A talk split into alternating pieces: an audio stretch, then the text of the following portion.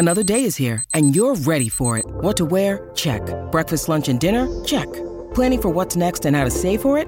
That's where Bank of America can help. For your financial to-dos, Bank of America has experts ready to help get you closer to your goals. Get started at one of our local financial centers or 24-7 in our mobile banking app. Find a location near you at bankofamerica.com slash talk to us. What would you like the power to do? Mobile banking requires downloading the app and is only available for select devices. Message and data rates may apply. Bank of America and a member FDIC.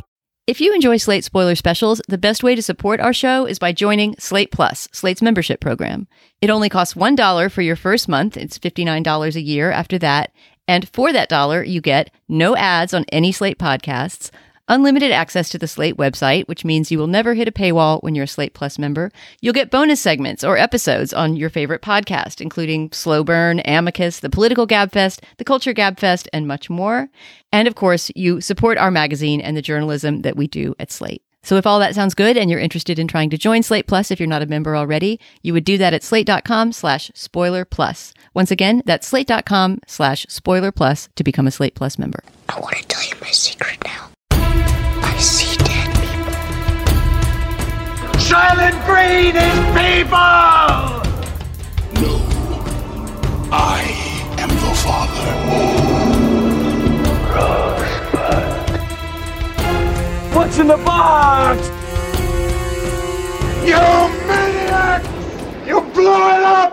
Damn you all to hell!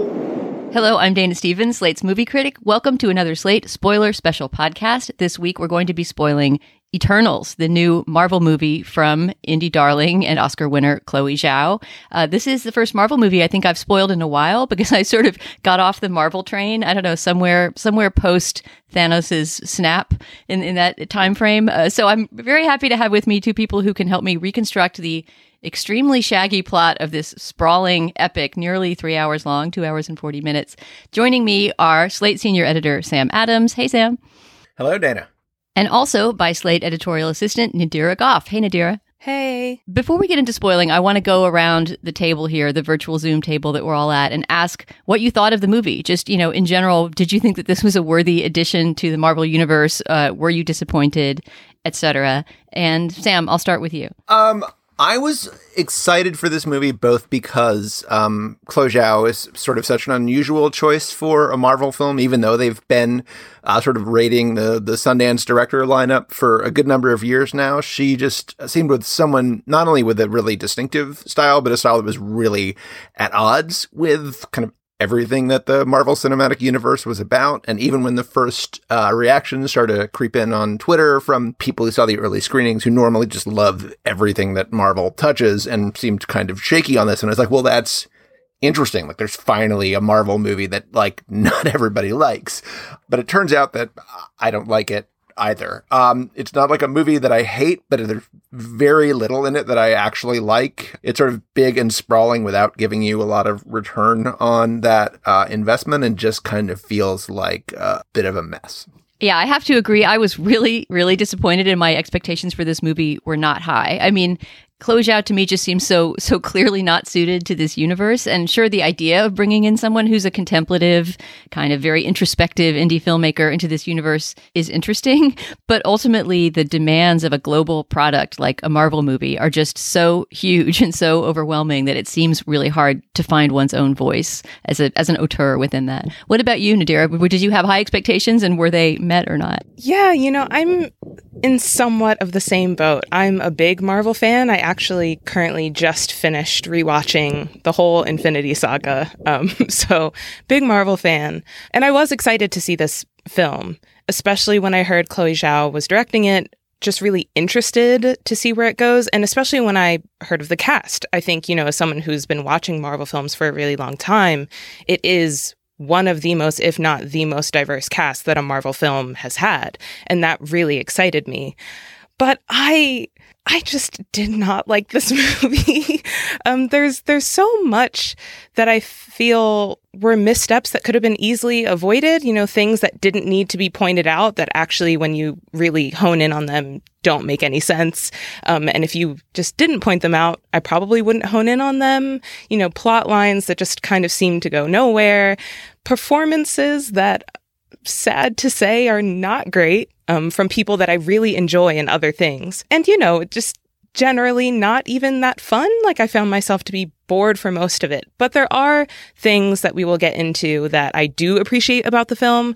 But overall, yeah, just not not my kind of Marvel film, I guess. Just just a very curiously dead in the water kind of atmosphere to me. This yeah. movie never got any kind of spark of, of energy or life, which given the cast, as you say, Nadira, is kind of surprising because there's so many big personalities in there who right. don't get a chance to be big. I've never seen Angelina Jolie seem so tamped down by a surrounding uh, framework as she is in this movie. Yeah, I think part of the problem for me is that like there are a lot of big personalities in the cast, but they're not sort of playing the lead characters, and this seems to be a, maybe a bigger issue for this sort of new phase of, of, Marvel movies, where they're trying to set up new characters based on characters who are not sort of as well known as you know Captain America and Iron Man and, and such.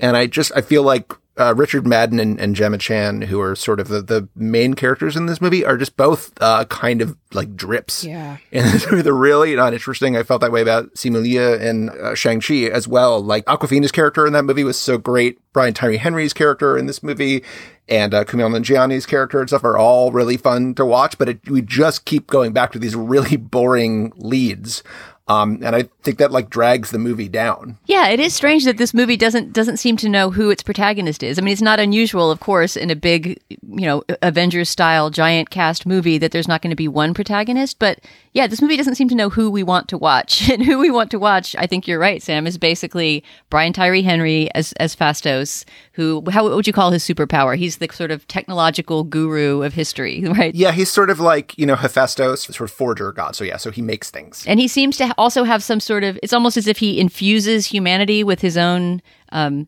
knowledge about ne- technology. I think he's called a technopath. I'm not sure if that's in the movie or that's somewhere in the surrounding mythology that I read, but right, he is he's sort of the the, the technology whisperer of history. Um, and and then the other character who's really vivid and doesn't get enough focus or enough time is Kumail Nanjiani's Kingo.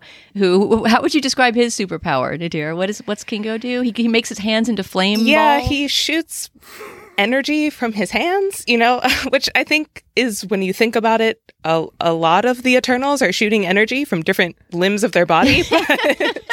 which body part do you shoot your energy from? Right, That's the exactly. big question. He, he's sort of like if finger guns was a superpower. Which I guess is perfectly fitting for Kumail Nanjiani. But I did wonder about Kingo. I mean, do any of you know where the name Kingo comes from? Because I don't. I, I think it's just King plus O. uh, it's really the best the best I can come up with. All right. So, to begin, I saw this movie probably a week and a half ago now, and already every detail of the uh, of the elaborate cosmological setup has completely fled my mind. And even reading the summaries online, I feel like maybe I didn't understand it in the first place. So, let's start with the crawl. This movie has, you know, the classic comic book movie setup at the beginning with some text appearing about the origin of our heroes. And it seems unique to me among Marvel crawls in that it all turns out later to be a lie, basically. It was my editor who pointed this out to me when I was trying to summarize for my review the backstory of the Eternals. And he said, Yeah, but isn't everything that we're told in that opening scene of the movie later belied by twists and discoveries that come along in the plot? But before we get to those twists, can either one of you help me summarize that crawl at the beginning of the Eternals? Sure. The long, sprawling crawl at the beginning of the film basically lays out everything we think we know about the Eternals. They were created by Arishem, Prime Celestial, um, the Prime Celestial who first created the sun and brought light into the universe. Um, you know, life began, there was a balance, all of that kind of thing. He creates the Eternals to fight the deviants, um, and that is their sole purpose, as we are told. Um, and they have an unyielding faith in Arishem until, as we're hinted at, Ajak, the Prime Eternal, who we will come to know as Salma Hayek in the film, decides that, you know, it just doesn't work for her. And so she changes everything. And that's kind of the gist of the beginning crawl. Right. So there's a kind of a theological setup that we're going to be put in place to um, to tear down later on in the movie. And it's worth noting, and we'll note this as we get into all the names of the the ten heroes who are the Eternals, that everybody's name is basically a god name, slightly twisted, right? So Arishem is sort of Hashem, one of the names for the for the Jewish god, right? And then each of the Eternals will either have like a, a misspelled classical name, like Icarus, Circe, etc., or something else that hints at some sort of religious affiliation. That becomes really important later in the movie because I mean, this is, I would say, maybe the most theologically concerned of Marvel movies that I've seen. You know, one that is interested in asking big questions about why the Eternals have been created, what their purpose is, and, you know, whether they should question that purpose at, at any point in their history. So after the crawl has has falsely set us up to believe we're in this sort of theological setup that will that will lately be later be proven untrue, um, we start to meet the gang, and the gang gets together via one of those classic heist movie let's get the gang back together kind of scenarios except that this time it's intra-historical. I guess they haven't seen each other in several hundred years, the Eternals, right? Because they've all been living incognito as if they were mortals in different parts of the world. Since, as you said, Nadira, the only reason they were put on Earth is to fight this this I don't know what you'd call them, this group of like CGI super beasts called the Deviants. Um, they don't really interfere with human history. Um, we'll see a little bit later, you know, what roles they have played in some of the great atrocities of human history, in some scenes that I think are in questionable taste, but we'll get to that. Um, but essentially, they've been lying low all this time while I suppose other superheroes are, are helping humans with their problems. The Eternals are just kind of trying to keep a low profile. But they find themselves called once again to um to come together once the deviants start to burst back upon the earth. So maybe we should introduce those members of the group that we haven't yet talked about through this getting the gang back together kind of sequence, which takes up a good, I don't know, the first 20 minutes of the movie or so needs to be spent on character introduction. And even that only gives us two minutes per character, given that there's there's 10 of them. So the two drips who are in love that Sam talked about earlier are um, Sersi and Ikaris. They're played by respectively Gemma Chan and Richard Madden. Um, they have been lovers in the past. I think they've even been lovers over centuries and centuries, it's implied, but have also been broken up for now some period of hundreds of years. So our main story, unfortunately, because it's one of the least interesting stories, is this, you know, romantic triangle among these two god eternal creatures and a mortal man, or at least apparently mortal man, played by Kit Harington, who is in love with Sersi. Um, so that's where we start off in London, where Sersi is living undercover as a kind of antiquities professor. I'm not sure exactly what she does. She has one of those superhero jobs like Wonder Woman's job in Wonder Woman 1984, right? Where she dusts off old archaeological artifacts. And Sersi gets tasked with leading the Eternals after Salma Hayek's Ajak, who has been the kind of maternal, matriarchal force um, behind them all of these centuries, is killed by a deviant erupting from the earth. So after Ajak's unexpected death, the Eternals all come together first to mourn and then to figure out how they're going to solve this this new problem. Nadira, do you want to introduce us to some more of this sprawling cast of characters around the Earth? Sure. So there's Makkari, who is played by Lauren Ridloff, who I think her name is based on the god Mercury, who is one of my favorites. I know that we gave a shout out to Kumail Nanjiani as Kingo and Brian Tyree Henry as Phastos, but Makkari is one of my favorites, along with Druig, who is played by Barry Keoghan. Don't really entirely know if his name is supposed to be based off of druids or not, but that's the closest I could come to it. Druig, his power is mind control. Makkari is very, very fast. We also meet Gilgamesh, who's played by Don Lee, who is again really strong and has hands that he can punch with energy, I guess. he is in a relationship with Thena, No A, who's played by the Angelina Jolie. She's a warrior, an incredibly skilled warrior, as we know her to be. There's also Sprite, who's played by Lia McHugh.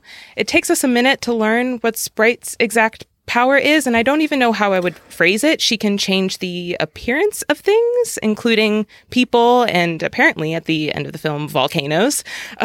Um, Yeah, so basically the setup for the movie is the Eternals have been, you know, set on Earth to fight this race of sort of, I think of them as sort of like skinless dinosaurs called uh, Deviants. Basically beat the Deviants they thought 500 years ago and sort of split up and went their separate ways. But suddenly a Deviant is back. It has apparently killed Ajak, so they're getting the gang back together to fight the Deviants again. Or Deviant, they don't even know how many of them are. And uh, the, the Deviants, uh, it's some sort of new spin off species of them, which is never really explained in the movie, but is not not only killing Eternals, but is somehow siphoning their powers and sort of taking on consciousness, awareness in the process. Since you mentioned the deviants and the and the whole villain structure, do you guys agree with me that the, the villains in this movie are just so uninteresting that it's a huge part of what's what makes this movie hard to follow or care about? I mean, I feel like especially after the Infinity Stone, whatever you call it, the Infinity Saga series of the Avengers, we've been expecting more from our villains than this movie is willing to give us. And I think it makes the whole movie feel very wan that there's no one character that they're fighting. They're just these kind of beast-like minions who are nonverbal who have no apparent motivation other than to, you know, destroy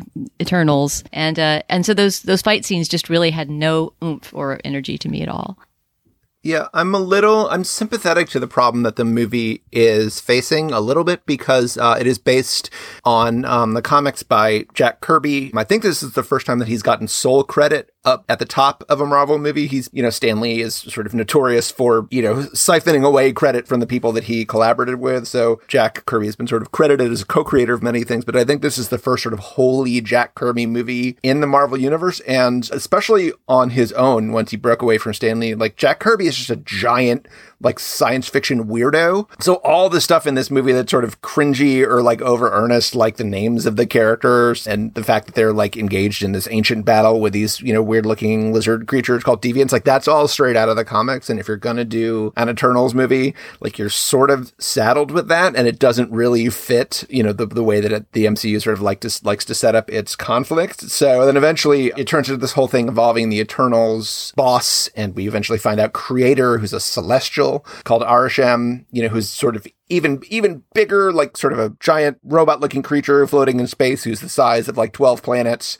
You know, this is not like Hawkeye shooting arrows at people or whatever. This is just sort of off the walls, crazy stuff. And I don't think the movie is crazy enough to really, really take that in. Right. So really, most of the conflict comes in this uh, this more internal space that you described, with you know them questioning their relationship to Arishem. And I think that that that's really kind of the big other conceptual development in the plot is is this idea that they're going to turn against their master in a way. You know, there's there's a lot of chaos at the level of um, just motivation in this movie because they all start out as essentially loyal servants of Arishem, right? And then there's a kind of a crisis of faith in the middle of the movie when they start to realize that a bigger plan was at stake the entire time, which, if I can reconstruct it correctly, has to do with the deviants actually having been planted on Earth on purpose in order to create enough chaos that the Earth can be this almost like seed, an emerging place for this other giant creature called Tiamut, who, when he emerges, will destroy the world, right? And so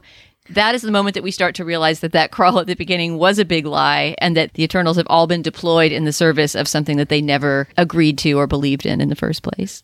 Yeah, I mean, the, the short version is that the Earth is just kind of like a big celestial egg um, that is going to be destroyed when this new celestial hatches, and the and the yolk for this egg is sort of human cognitive energy. So the Eternals and the and the Deviants are really just there to sort of provide conflict because conflict is what causes a species to develop and the population to grow, basically to the point where there is enough are enough people thinking enough thoughts for this celestial to hatch inside the earth and blow it to pieces. So then, then this celestial can go on and create millions more planets, billions more life forms, but, you know, completely destroying uh, humanity in the process.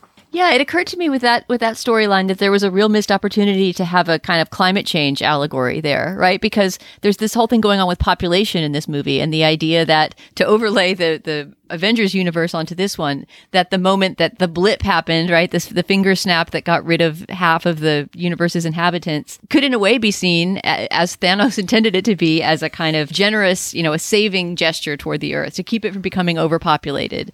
Um, but in fact, that population was necessary so that this creature Tiamut can be born from the Earth. I mean, it doesn't make any sense really to let to overlay these two worlds on top of each other because there are too many plot holes about like why didn't the Avengers just team up with these guys to solve every everyone's problems. Right. Well, and we eventually find out even that the deviants, the reason the deviants have come back, and this is a little kind of wonky, but the, the reason they've come back is that there were just a bunch of deviants like trapped in the Alaskan ice, um, like in a glacier that they were released both because the glacier, because of global warming and also because there was like an oil drilling crew up there. So the, the, the global warming, climate change stuff like seems endemic to that setup, but then it doesn't really square with like anything else the movie does. Right. They introduce climate change just to ignore it, which is quite an odd thing to do. Right. I mean, and it just seems like if this movie is going to be the introspective new Marvel that that it seems like Chloe Zhao and Marvel are trying to to create, right? To create a new universe of people who we're going to follow um, with their own standalone movies.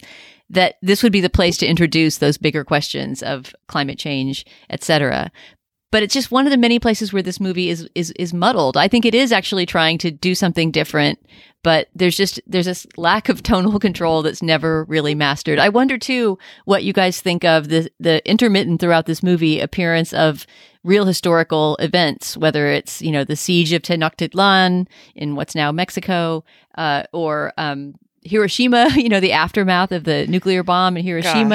Nadira, do you want to do you want to take those away? Sure. There's been a lot of discussions about the way historical events are used and utilized in superhero films. And while some you can maybe turn a blind eye to, this film is just full of some really cringy moments. Um, one main one, the one that many people are talking about, is the Hiroshima scene, where, you know, during the whole sequence where they're getting the gang back together, which, might I say, they use like four different modes of transportation and they only have seven days to do it. And none of that even makes sense.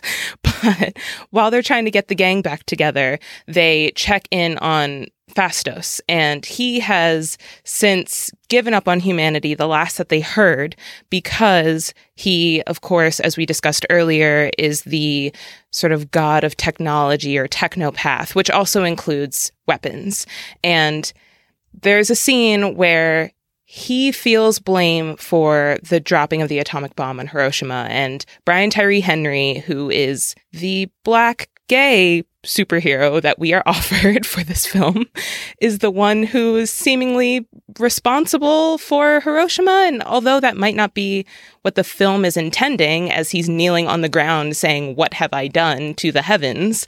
It reads very, very badly, most because it trivializes the mass tragedy that happened and could in no way even begin to like scrape the depths of the horror that was there but also because it's just a disservice to the character that we're given, who is one of the most diverse characters we're ever given.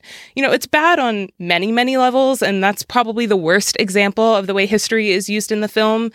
But then again, they have the um, Spanish conquest of Tenochtitlan, which is used kind of as their own moral quandary about why they don't, you know, get involved in human conflicts and wars. Instead of really, I mean, I think it's mentioned once that it's a genocide, but, you know, there's not much attention paid to that either. Most of them kind of just shrug it off as, well, hey, that's what we're here to do. And I think the movie does a lot of that and definitely wasn't a fan of those moments. Yeah, it seems like genocide is a backdrop in this movie in a way that is just really, really distasteful. It's established established early on that the Eternals function by this rule, not unlike the prime directive of the Star Trek universe, right? That they're not supposed to interfere in human affairs.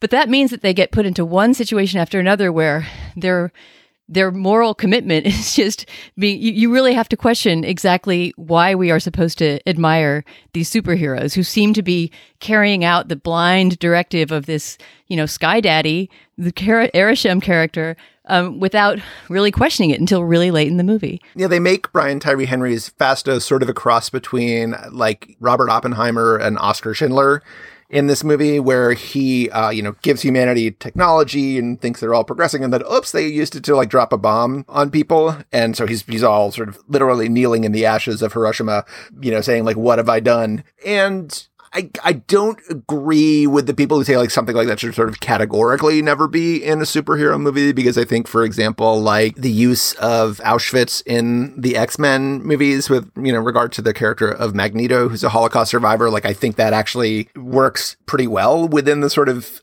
obviously mythic universe that we're inhabiting. Although it's worth noting that that, that sort of that scene sort of takes place like after World War II. It's not like Magneto is like in Auschwitz with his powers and being like, oh no, I can't stop this because reasons.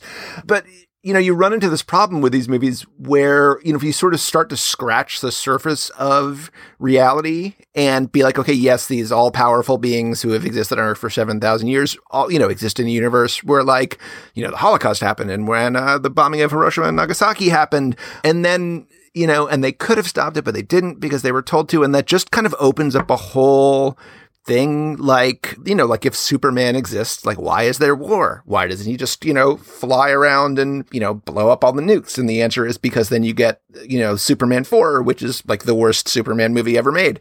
So it's just like once you sort of start to peel that onion, you know, unless you're going to go full Watchmen and basically conclude that the destiny of these superheroes is to end up as sort of like, all powerful, uh, mostly benevolent dictators, then you're sort of screwed and you really just need to like not you know, keep the real world at arm's length. Yeah, speaking of benevolent dictators, another moral queasy spot in this movie to me is the Druig character's situation when he's when he's gathered, you know, in the getting the gang back together segment, which is that Barry Keoghan's Druig is basically he's a he's a sort of ruler of his own despotic yet peaceful jungle colony. And it seems like for a long period of time we don't know how long he has brainwashed but sort of kindly brainwashed all of these villagers in an Amazon jungle compound into leading a peaceful life together. So he's kind of conducting this experiment in you know um in benevolent dictatorship i guess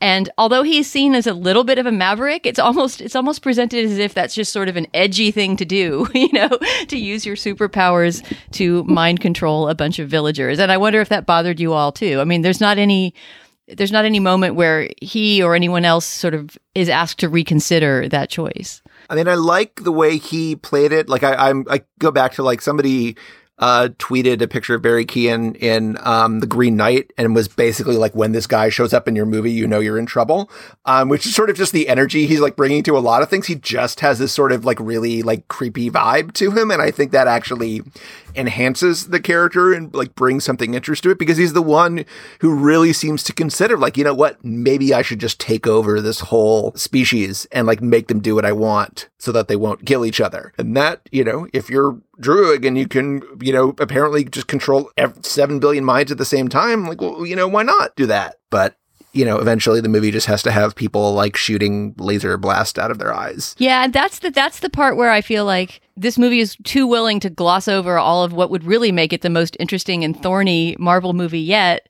you know, in order to get to that moment where, you know, it's a, a big battle royale for the finish especially considering that the whole motivation behind the Eternals turning on Arishem is to care for humanity. You know, it, it, really, when you really pick at it, doesn't make that much sense. All right, speaking of battle royales for the finish, I'm going to take a little break before our final battle royale for a word from our sponsor. When you need mealtime inspiration, it's worth shopping Kroger, where you'll find over 30,000 mouthwatering choices that excite your inner foodie. And no matter what tasty choice you make, you'll enjoy our everyday low prices, plus extra ways to save, like digital coupons worth over $600 each week. You can also save up to $1 off per gallon at the pump with fuel points. More savings and more inspiring flavors make shopping Kroger worth it every time. Kroger, fresh for everyone. Fuel restrictions apply. Lucky Land Casino asking people what's the weirdest place you've gotten lucky? Lucky? In line at the deli, I guess? Aha, in my dentist's office. More than once, actually. Do I have to say? Yes, you do. In the car before my kids' PTA meeting. Really? Yes. Excuse me, what's the weirdest place you've gotten lucky? I never win and tell. Well, there you have it. You can get lucky anywhere playing at LuckyLandSlots.com. Play for free right now. Are you feeling lucky? No purchase necessary. Void where prohibited by law. 18 plus. Terms and conditions apply. See website for details. So let's get into the final unfolding, I guess what you'd call the last act of, of the Eternals. And Sam, you wanted to start with something. I mean, there's so much going on in so many cities and planets and universes with so many characters that it's sort of hard to track the end of this. But there was something that you wanted to talk about, about Ikaris's, the shift in his character toward the end of the movie. Right. I mean, I mentioned, you know, I, I having sort of charged, you know, Richard Madden and Ikaris with being sort of like a total boring drip. Um, in this movie, he does have a sort of big heel turn in the last act of the movie, where we eventually find out that Ajak technically was killed by deviants, but that was only because Ikaris like threw her to them. Uh, so Ajak was supposed to be the only one who knew about Arishem's like real grand top secret plan, which is to eventually kind of sacrifice all the people of Earth to give you know, birth to this new celestial. But Ikaris knew about it as well. And as Ajak was sort of softening on humanity and trying to be like, you know what, maybe we shouldn't like blow up this whole planet. Ikaris is sort of faithful to the mission to the extent that he kills Ajak and then basically, you know, makes it look like the Deviants did it in order to throw all the Eternals off the scent because it's getting basically like Earth is near term. Um, and Tiamut is about to be born, and he's just sort of like running out the clock until Tiamut starts crowning. So that like leads to this big battle on top of a volcano, um, and eventually, you know, they're fighting each other while these you know giant fingers are sort of like pushing their way up through the surface of the ocean and sending off you know tsunamis to to God knows where. I mean, that's where like you really get into the sort of hardcore Kirby stuff, where you have these sort of you know immortal, incredibly powerful beings fighting each other and being dwarfed by like the giant finger of a creature that is coming up out of the ocean behind them. so that's that's the sort of like operatic level this is working on. And even during this, they still try to get us to care about the deviants. You know, there's that whole sort of scene where Thena is fighting the deviant and she's, you know, recovering from Mahd Wy'ry, which is also something that we haven't touched on, but is something that is again glossed over for this film. It's like superhero PTSD, basically, right? Right, exactly. Um, especially when you realize the truth behind the Eternals, which is that, you know, they have existed and they've done this for millennia, wiping out planets or helping celestials wipe out planets during multiple emergences. Mahd Wy'ry is then the sort of confluence of memories where an Eternal or a superhero can't fully forget and starts to remember their past selves, which poses problems in their current mission or current life. So Thena, who's suffering from Mahd Wy'ry, you know, is fighting this deviant while everyone else is fighting Ikaris and trying to stop the emergence. And it all is sort of one big muddled mess. It really can't let the deviants go. Yeah, Nadira, since since you're mentioning the Thena character, the Angelina Jolie's character, it's kind of almost mental illness or dementia that she's dealing with throughout the movie. I had a couple things I wanted to ask you all about about those character beats. I mean, as I said earlier, I think Angelina Jolie is really disserved by this movie. It's almost hard to believe that you could have Angelina Jolie fighting CGI monsters and have it not be at the least campy fun, and yet there's a kind of a deadness to it in this movie. So there were a couple of character relationships I wanted to hear from you guys about because they're somewhat unusual in a Marvel movie. One of them is is the one that you described, Nadira, between Thena and the Don Lee character Gilgamesh, which is maybe a romantic relationship. There's not really any intimation that it is, but it certainly is an intimate kind of friendship where he essentially kind of babysits her, you know, in case she has these sudden Mahd Wy'ry outbreaks where she starts trying to kill her own colleagues. So I wanted to hear if, if whether you thought that was well, well developed, and then also just because it's the first gay love story in any Marvel movie, what you thought of the vision of Phastos, Brian Ty- Tyree Henry's home life, and you know the vision of his life with a with a mortal man. I guess I'll focus on Brian Tyree Henry's relationship as Phastos first. It is the first, right? The first gay relationship that we see. That's more than film. hinted at. I think there might be a moment in one of the Eternals movies where somebody is like met at the airport by their gay partner right. or something, but we don't explore their lives at all. Right. I've I really liked that relationship. I mean, Brian Tyree Henry is just such a good actor. You know, he's so good at making you feel whatever he's supposed to be feeling, and which is when he's with his family, you know, just at home, you know, at peace. He's finding real solace in his family. And they paint this really loving picture of this beautiful relationship. You know, Phastos ends up having a son and they're raising him in Chicago. And, you know, it's just this really nice home life that you never get to see. And he has a lot of jokes about like fixing his son's bike without using his powers.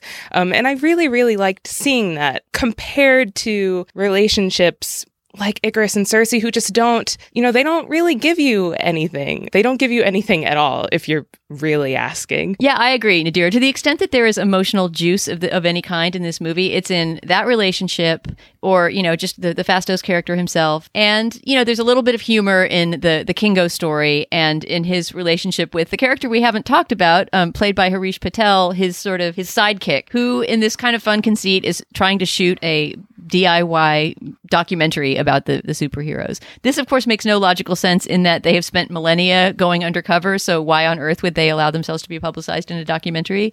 But since it seems so homemade that it will never go anywhere anyway, that that makes for some some good comic relief. But I really feel like the only warmth in the movie, even though this also has the first real sex scene in a Marvel movie between Sam's favorite two drips, Ikaris and Sersi, the only real emotional warmth for me came from things involving the Phastos character or or Kingo's. And that really seems like a shame as well, because, you know, once again, you got Angelina Jolie there. You know, you paid a pretty penny to get her in your movie. Like, use her. Yeah, and she loves she loves playing mental illness too. Um, but but for some reason, she, yeah, there's just very little comes of comes of that in this. I mean, I think you know the comic relief you're stuff you're talking about is sort of de rigueur, you know, in, in the Marvel movies. It's part of the d- DNA what makes them work. I think it is also, um, for me, like pretty clearly the stuff that Chloe Zhao is the worst at and fits like the least well in this. And I feel in a way like they sort of tried to make a Stan Lee movie out of a Jack Kirby story. Uh, like if you read the Eternals comics, like there are no jokes and they're like, they're not funny. They're just about this like big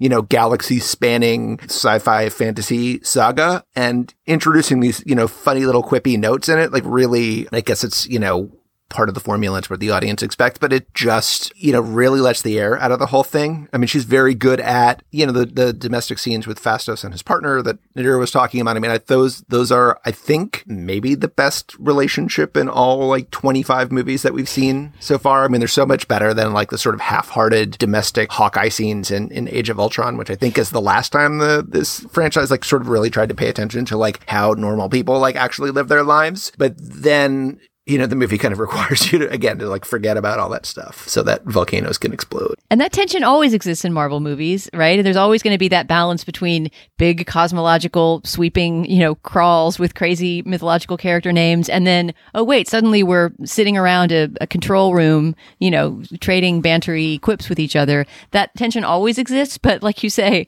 Sam, Chloe Zhao is just not, she, she doesn't really have the stuff to balance it, you know? And, uh, and I don't even mean that as a knock on her as a filmmaker. Why should one be able to do something like make a Marvel movie, which is essentially sort of like running a small city, you know, just because you're able to make beautiful, intimate little indies like Nomadland and The Rider. It's a completely different skill set. And it's one that I hope that she sticks with. I mean, I've heard some noise now about her maybe making the next Star Wars movie, and I'm sure that would be a, a fun career move for her, but it doesn't seem to me like it's going in the direction of where her talents lie. Yeah, I mean, I think Justin Chang from the LA Times is, you know, one of the best uh, movie critics in, in the country. But I keep going to back to what he said in his review. He said he thinks this is the most interesting movie Marvel has ever made, and he hopes that it's the least interesting movie that Chloe Zhao ever makes. I completely agree with him on the latter, but I can't say that I think it's the most interesting movie Marvel has ever made. Maybe the weirdest, possibly the weirdest. Yeah. All right. Well, speaking of Marvel, of course, Marvel has to end their big, you know, giant first Eternals movie with a lot of little Easter eggs and teasers about what's coming next and sort of leave us in a place where we're ready to receive the next offering from our own giant robot god in the sky. Where where does Marvel want to leave its audience at the end of the Eternals? I mean, even that to me is somewhat unclear. I mean, I think the thing that Marvel always wants to leave its audience with is wanting more, right? There's a lot of open questions left at the end of this film. Where does Ikaris fly off to after he's defeated? We don't know. Does he commit suicide, sort of? One thing I do have to say about the character of Ikaris is, and I think, Dana, you make a good point, that is what it seems like. We're not expressly told exactly what happens to him, but that is what it seems like. But his name isn't necessarily a call back to something as much as it's a prophecy, the way it functions in this film. And I think at every point, I was suspicious of him. You know, he gaslights Sersi. He shows up suspiciously timed with the deviants. And we're kind of supposed to believe, you know, that he's still a good guy and he's the eternal that Sersi fell in love with. And we're supposed to be surprised when he turns on his family and the rest of the Eternals. But the entire film to me seemed sort of like Ikaris fulfilling this prophecy of his name, as opposed to him having this whole turn in the film. And so yeah, it would make sense what you say if he flies into the sun at the end. You know, that would kind of follow his trajectory. But again, it's not expressly told. Um, there's also a bit of confusion around what happens with the rest of the Eternals. So some of them go off into space to warn other Eternals that exist about the true nature of their mission. Some of them stay behind, and of those that stay behind, only some of them are then recaptured by Arishem, who kind of gives them this grand warning saying that he's upset that they betrayed him and that their memories will prove as witness to if humans were deserving of their lives and whether they should have been kept alive, I guess, and that he will return back for Judgment Day, which again is a little confusing Yeah, I feel like this movie needs to decide whether Arishem is a good god or a bad god, right? I mean, that's a pretty important question. And it's one that, I mean, in comparison, the, the figure of Thanos in the Avengers series looks really morally complex, you know, because even though what he wanted to do was awful, he had a motivation, an explained motivation for doing it, right? That he had these ideas about how there were too many beings in the universe and he had to have the number, whatever. It's absurd and silly, but it is internally consistent. Whereas it sort of seems like Arishem is both a godlike figure to people that we're supposed to respect and is also telling them to do things that we're not supposed to respect. And there's just a, a, a, sort of a muddle at the end as to why we went through all of that agonizing in the first place. Right. I mean, the idea is that Arishem is sort of like, you know, his eyes on the prize and is basically like, well, look, you know, these, you know, 7 billion humans have to die so that like, you know, umpity ump billions more you know, living creatures can be created. But then it's sort of like, well, if then you're then just going to kill those creatures to make room to, you know, for more creatures, like after that, like what is the, what's the end game here? Like you're just sort of perpetuating the cycle of like creating creatures so that you can harvest them to create more creatures. Um, which actually doesn't seem that moral. Right. Either you believe in utilitarian ethics or you don't, right? And I think that conflict was kind of at the heart of the, the Thanos struggles, right? I mean, even if he may have motivations that he thinks are good, he's still using transactional utilitarian ethics and we must reject that as humans, right? I mean, those movies at least have that belief and they, they more or less remain consistent to it. Whereas, and maybe this is some of the Jack Kirby cosmological stuff you were talking about, Sam, but it doesn't seem like this movie has a clear grasp or at least is able to communicate to the viewers a clear grasp of of what that theological struggle means. All right, so after the giant fingers have emerged from the ocean and everyone has met their respective fates, which we will not recount all of them now, both because there are 10 and because I don't understand them, let's get on to, um, to the stingers. There's two of them. There's one right before the credits begin, and there's one at the end. I admit that I was so exhausted after two hours and 40 minutes of movie that I only saw the first one and I left somewhere in the midst of, you know, I mean, obviously tens of thousands of people work on a movie like this, so the credits take forever. So you guys can explain to me what happens in the last stinger. But first, let's talk about about the first one, which I was able to see. Um, here we get to see a character who's going to be introduced, I think, as a villain um, in one of the upcoming Marvel movies. Sam, do you have any background on on this guy, and, and can you give the big reveal of who plays him? I, I don't have a ton of, of background on him, um, other than, you know, know he's like comes from more recent comics by uh, Jim Starlin. But um, basically, yeah, the Eternals are on there. The Eternals who have not been captured by Arishem are on their uh, ship in space going to, you know, rendezvous with whoever in which whatever future Marvel movie. Um, and all of a sudden, um, in comes this little sort of, you know, CGI elf. Um, voiced by Patton Oswalt, who, you know, gives like some sort of, you know, introductory spiel. Um, and then introduces uh, Eros, played by Harry Styles, um, which is the only reason yes. my 12 year old daughter wants to see this movie. Which is the only good reason to see this movie. yes. Yeah, I think I think the most emotional reaction that I experienced in the theater when watching this from the audience was, you know, the Harry Styles reveal. Yeah, so Eros is Thanos's brother. One imagines at some point he may be uh, somewhat upset that his brother has been killed. But he's introduced as almost more like a Loki style character, a trickster sort of right. figure, right? He doesn't have anything like his brother's kind of somber, mean, not to mention his size. I love imagining their childhood pictures side by side. Like, my brother's giant and purple, and I can fit in the palm of his hand. Yeah, they also did not make Harry Styles look like a big giant purple rock because they're not idiots. And thank God for that. All right. Can either of you uh, summarize the final stinger for me when I was already on my way home to dinner? Uh, yeah. Well, we see uh, Kit Harington's character, um, Dane Whitman, who, if if you know the comics better than I do, frankly, um, you would already have known where this was going. Um, but we see Dane Whitman right at the sort of you know post climax of the movie where Sersi and Dane, her mortal boyfriend, are getting back together. He's like, "Oh, I need to tell you something really important about my background," and then all of a sudden, like Arishem appears in the sky and like zoops her up into the cosmos and he never gets to say what it is.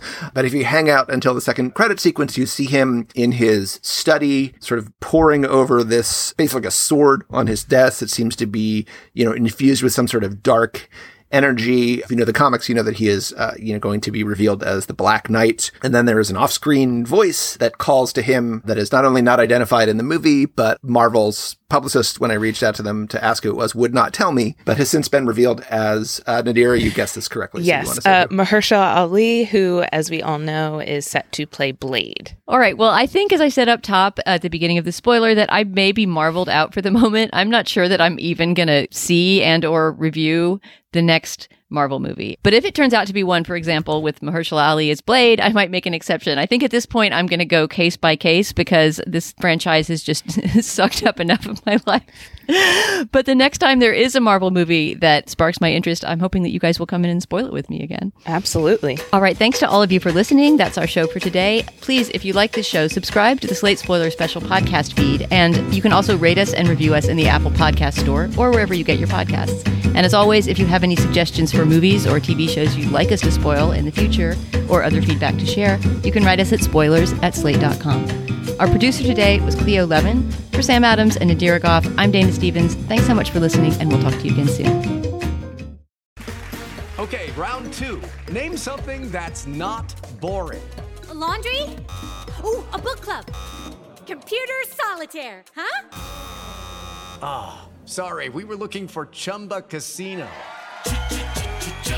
That's right. ChumbaCasino.com has over 100 casino style games. Join today and play for free for your chance to redeem some serious prizes. ChumbaCasino.com. No purchase necessary. Full prohibited by law. 18 plus terms and conditions apply. See website for details.